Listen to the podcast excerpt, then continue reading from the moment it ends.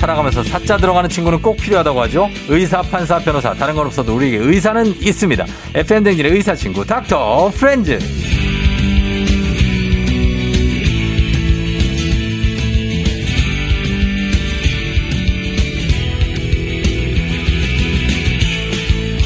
이비인후과 전문의이자 잘 나가는 웹소설가 73만 구독자를 가진 의학 전문 유튜버 요새 부쩍 눈물이 많아, 많아졌다고 하는 이낙준 선생님 함께 합니다. 어서오세요. 네, 안녕하세요. 네, 한 달 만에 뵙네요. 예, 반갑습니다. 네. 음, 왜 웃어요? 아, 예, 너무 오랜만에 온 것 같아요. 네. 아, 오랜만에 오셔가지고. 어, 맞습니다. 아, 그 요즘에 어, 의학 드라마 리뷰를 하잖아요. 네. 예. 너튜브에서. 네, 근데 네. 슬픈 장면 나올 때마다 막 혼자 막 울고 막 그러던데.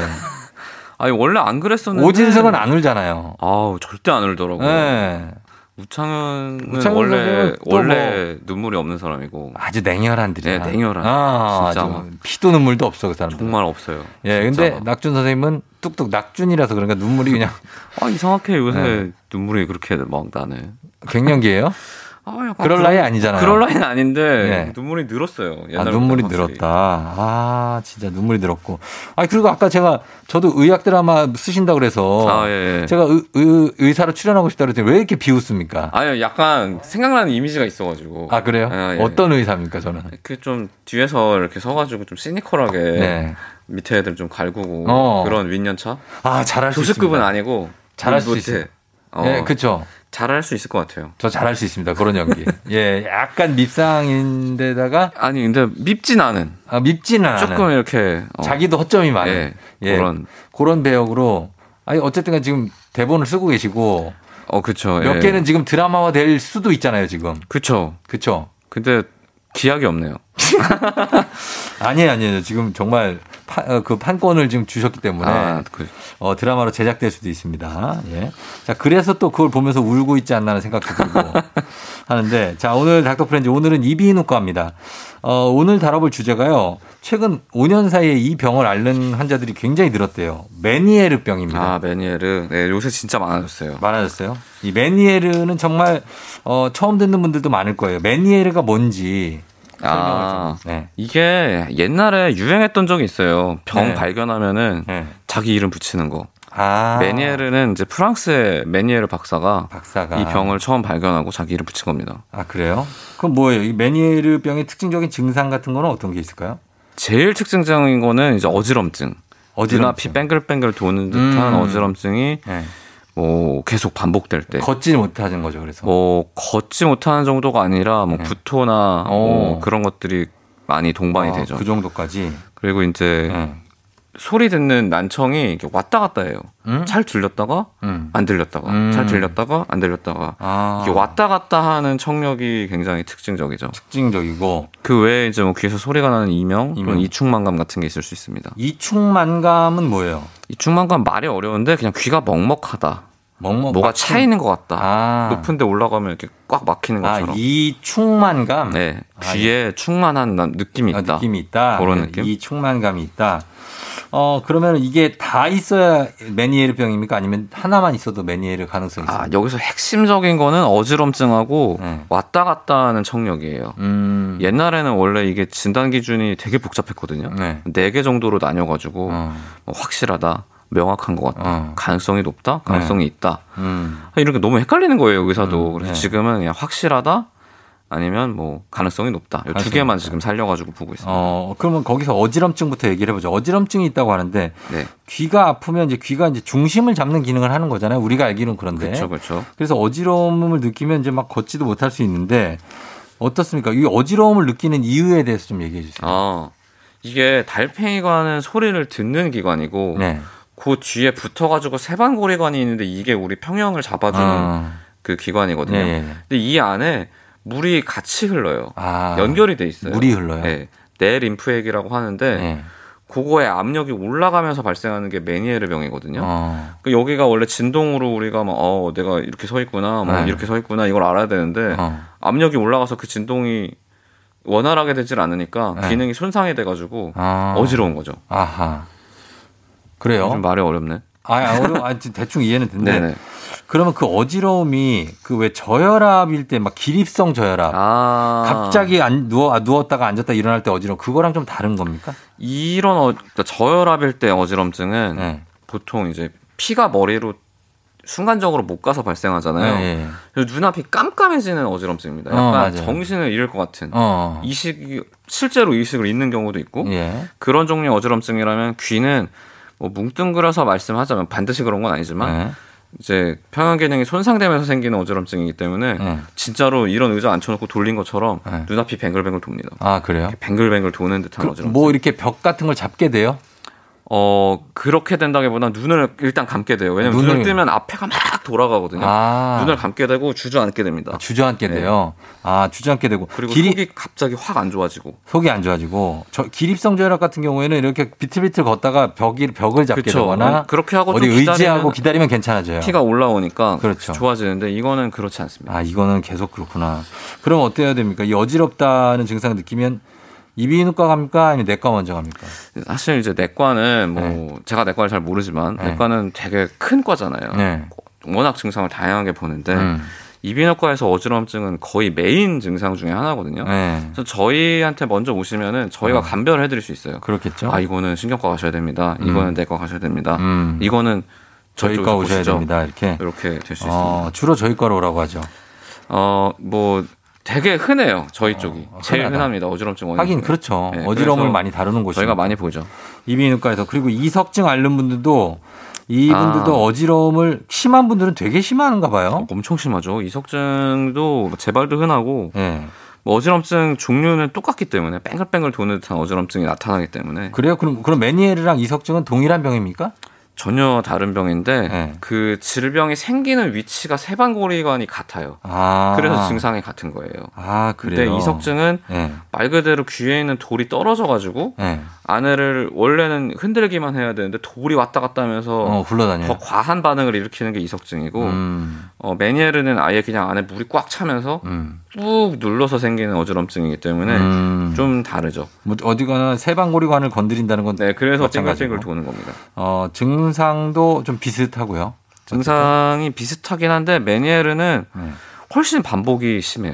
어쨌든 자주 찾아와요. 그리고 되게 오래 갑니다. 어. 이석증은 보통 뭐 몇 초 네. 이렇게 아 어지럽고 말거든요. 어, 네. 이 이석증은 아니 그 메니에르는 보통 20분 이상 20분 이상. 계속 돌아요. 아, 그러면 정말 20분 이상 괴롭죠. 아무것도 못 하겠네요. 20분만 아무것도 못 하는 게 아니라 그게 네. 끝나고 나도 예. 잔상처럼 남아서 이제 어. 구역질 뭐 음. 실제로 구토를 하는 경우도 와, 그럼 많고 생활하는데 지장이 많겠는데요. 굉장히 지장이 왔습니다 일상생활에 네, 심한 그러니까. 사람들은 아예 생활이 안 돼요. 이런 분들은 겉으로 볼 때는 멀쩡할 거 아니에요. 겉으로 봐서는 전혀 아파 보이는 데가 없는데 근데 갑자기 주저앉는다든지 네. 그렇죠. 하면 그래서 어려울 수 어렵죠. 있고. 생활하기가 굉장히 어려운 병인데 그리고 예를 들면 저는 이런 분들이 걱정되는 게 뭐냐면 계단 같은 거 올라가실 때나 이럴 때 갑자기 중심을 잃으면 어 그래서 저희가 네. 이석증 있는 분들도 마찬가지고 예. 그 신선을 아래로 내리면 증상이 더 심해지거든요. 아, 그러니까 어. 계단 내려가는 거는 그냥 하지 말라고 말씀드려요. 아예 한- 내려가지 마라. 네. 아, 그리고 시선을 좀 위쪽으로. 위- 약간 이렇게 그리고 보호자가 같이 있는 게 좋습니다. 증상이 그, 한창 그러면 있을 때는 훨씬 좋죠. 네. 누가 옆에서 잡아줘야 돼요. 어, 혼자 있으면 불안합니다, 진짜. 특히 제일 문제되는 건 근데 운전. 아, 이게 고개 돌리다가 증상이 생기는 경우도 있거든요. 아, 그래요. 나 좌회전하려고 했다가 돌면은 그대로 어우. 사고 나는 거니까. 그렇죠. 안 보이는 거죠, 그냥. 네. 어, 위험한데 어떻습니까? 증상 중에 또 난청, 아예 안 들리는 난청도 있다고 하는데 아 예. 청력을 소실할 수 있습니까? 청력을 잃을 수도 있어요. 달팽이관 안에 압력이 계속 올라가니까 네. 올라갔을 때는 청력이 떨어졌다가 다시 풀리면 회복이 됐다가를 음. 반복하다가 네. 이게 더 지, 진행이 돼버리면은 영영 어. 이제 청력이 돌아오지 않는 경우도 있어요. 아 그래요. 우리가 왜 그냥 지장 없이 살고 있는데 조금 안 들린다 싶다가 갑자기 귀가 뻥 뚫릴 때 있잖아요. 아, 그런 거랑은 좀 달라요. 그거랑 다른 그거는 거죠. 보통은 이제 고도 변화로 인해서 음. 뭐 고막이 이렇게 안으로 말렸다가 네. 다시 정상체로 돌아오는 경우가 대부분이에요. 어. 아니면 뭐 차 같은 거 오래 타고 있으면 막 네. 갑자기 어, 이렇게 뭐 산 올라온 것도 아닌데 어, 갑자기 귀가 좀 멍멍해질 그래 때 멍멍해져요. 있잖아요. 맞아요. 그건 바닥에 있는 진동과 이제 차체의 진동으로 인해 가지고 네. 얘가 이제 그거에 대해서 반응을 일으킨 거거든요. 음. 그러다가 풀리면 또 돌아오는데 네. 매니에르는 매니에르는 그런 게 아니죠. 아니다. 그러면 매니에병 진단은 어떻게 됩니까? 귀 안에를 이렇게 내시경 같은 거 넣어보면 딱 보입니까? 네. 이게 진단이 어려워서 기준이 복잡해요. 아 그래요? 이게 확진은 네. 어, 부검밖에 없어요. 부검이요? 왜냐하면 안에 물이 올라갔다는 걸 확인하기 위해서 직접 들여다봐야 되는데 어, 이걸 뭐 깨볼 수는 없잖아요. 그렇죠. 그래서 우리가 항상 추정을 하거든요, 임상적으로. 아, 그래서 20분 이상 어지럼증이 12시간 내에 두 번 이상 반복됐을 때 네, 그러면서 청력이 증상이 있을 때 떨어지고 네. 증상이 없을 때 올라가는 회복되는 음, 걸 음. 확인하면 우리가 확실하다라고 말합니다. 음, 청력엔 특별히 이상이 없는데 12시간 안에 20분 이상. 어지럼증만 그러니까 청력이 네. 증상이 있을 때 떨어졌다가 네, 증상이 없어지니까 다시 돌아왔어. 다시 돌아오고. 이걸 확인하는 게 되게 중요해요. 뭐 그 귀 안에다가 이 내시경 못 넣습니까?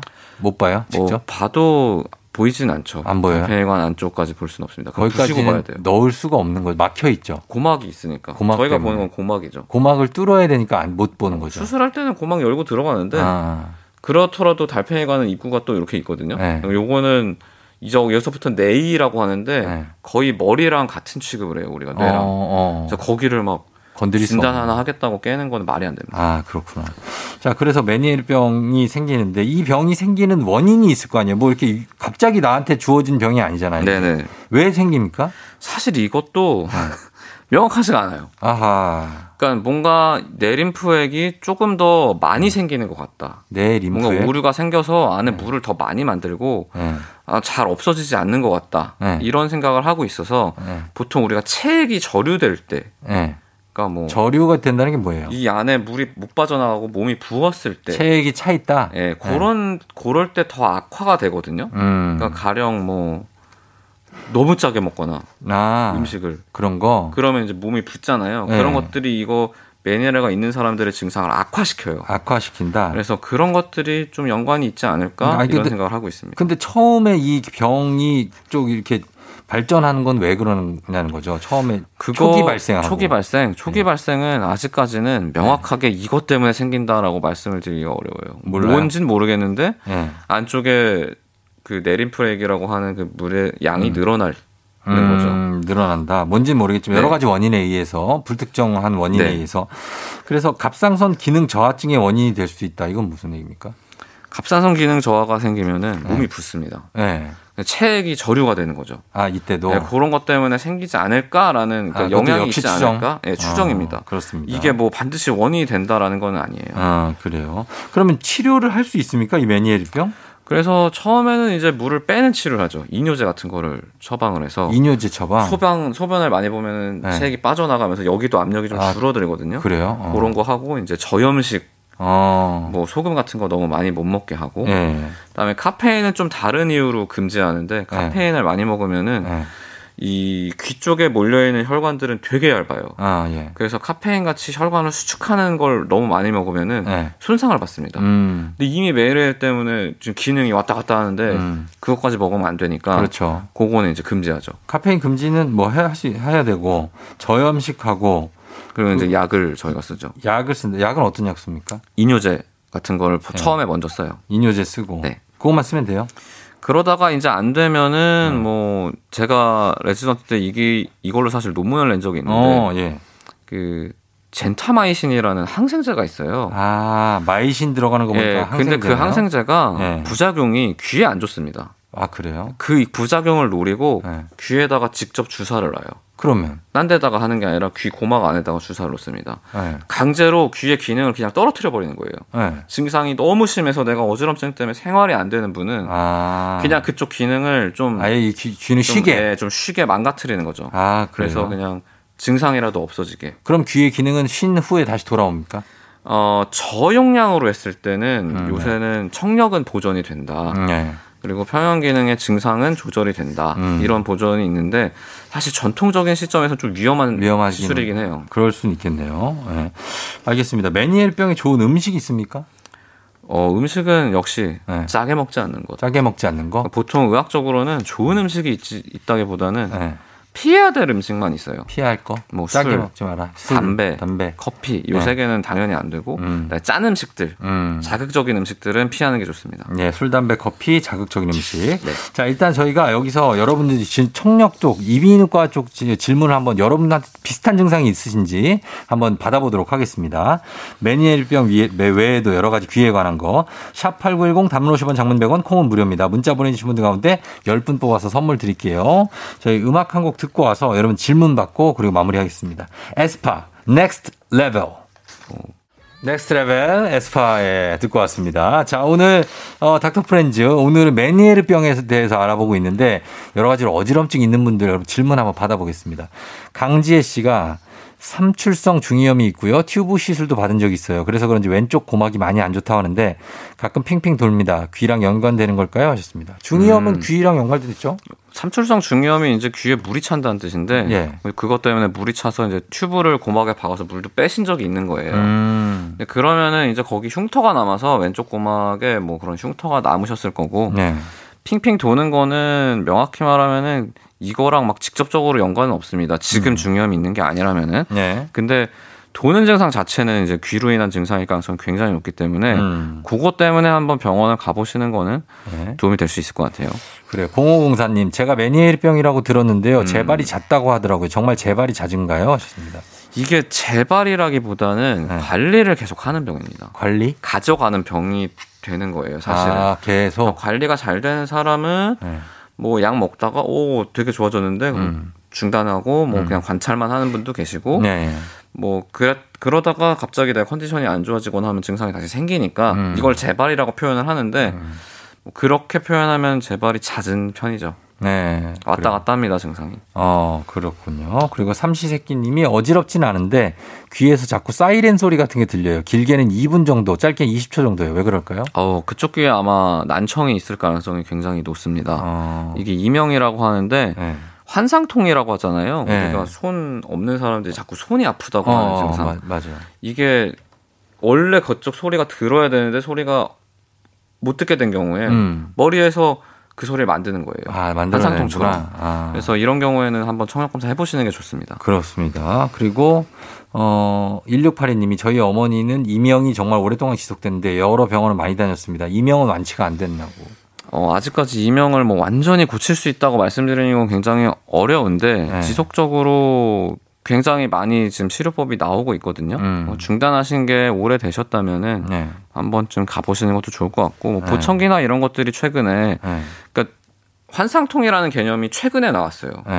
그래서 보청기를 사용했더니 원래 못 듣던 소리를 듣게 해줬더니 네. 없어지는 거예요 이명이. 어. 그 소리를 들을 수 있었던 게 없어져서 머리가 상상해서 만든 거였는데 네. 실제 소리를 들려주니까 네. 없어지는 거죠. 음. 그래서 요새는 그런 쪽으로도 치료를 많이 하고 있습니다. 그래요. 예. 그리고 4542님이 가끔 귀 속에서 땀 같은 물이 흘러나올 때가 있는데 왜 그런지 궁금하다. 헤드폰을 한두 시간 정도 매일 사용하신대요. 음, 아. 헤드폰도 영향이 있을 수 있는데 뭐 네. 귀에 자꾸 손을 대거나 하면 외이도염이 생기거든요. 음. 뭐 이런 땀 같은 물 정도가 땀은 이렇게까지 나오진 않아요 귀 안에서는. 네. 네. 근데 저 정도면은 아마 안에 외이도염이 살짝 있지 않을까. 어, 그런 귀에서 생각이 고름이 나올 때는 있죠. 고름도 나올 수 있고 그냥 맑은 물이 나올 때도 있어요. 삼출물처럼 어. 안에 염증이 있어가지고 아, 염증이 있어도 물이 나와요. 예, 그냥 물처럼 이렇게 나올 수가 있어요. 아, 그래요. 그런 경우에는 한번 아내를 네. 내시경으로 볼 수 있게 병원 가보시면 좋죠. 어, 그래요. 자, 그리고, 어, 9431님. 과로로 돌발성 난청이 왔대요. 6개월 동안 고막 주사를 맞고 아, 원상복귀 됐는데 아직 이명이 좀 있다고 합니다. 이분 어떡합니까? 이게 돌발성 난청이 옛날에는 메니에르랑 전혀 상관이 없다고 생각했어요. 네. 아예 상관점을 찾지 못했습니다. 예. 근데 저주파 쪽, 그러니까 낮은 음 쪽으로 계속 돌발성 난청이 오는 사람들은 네.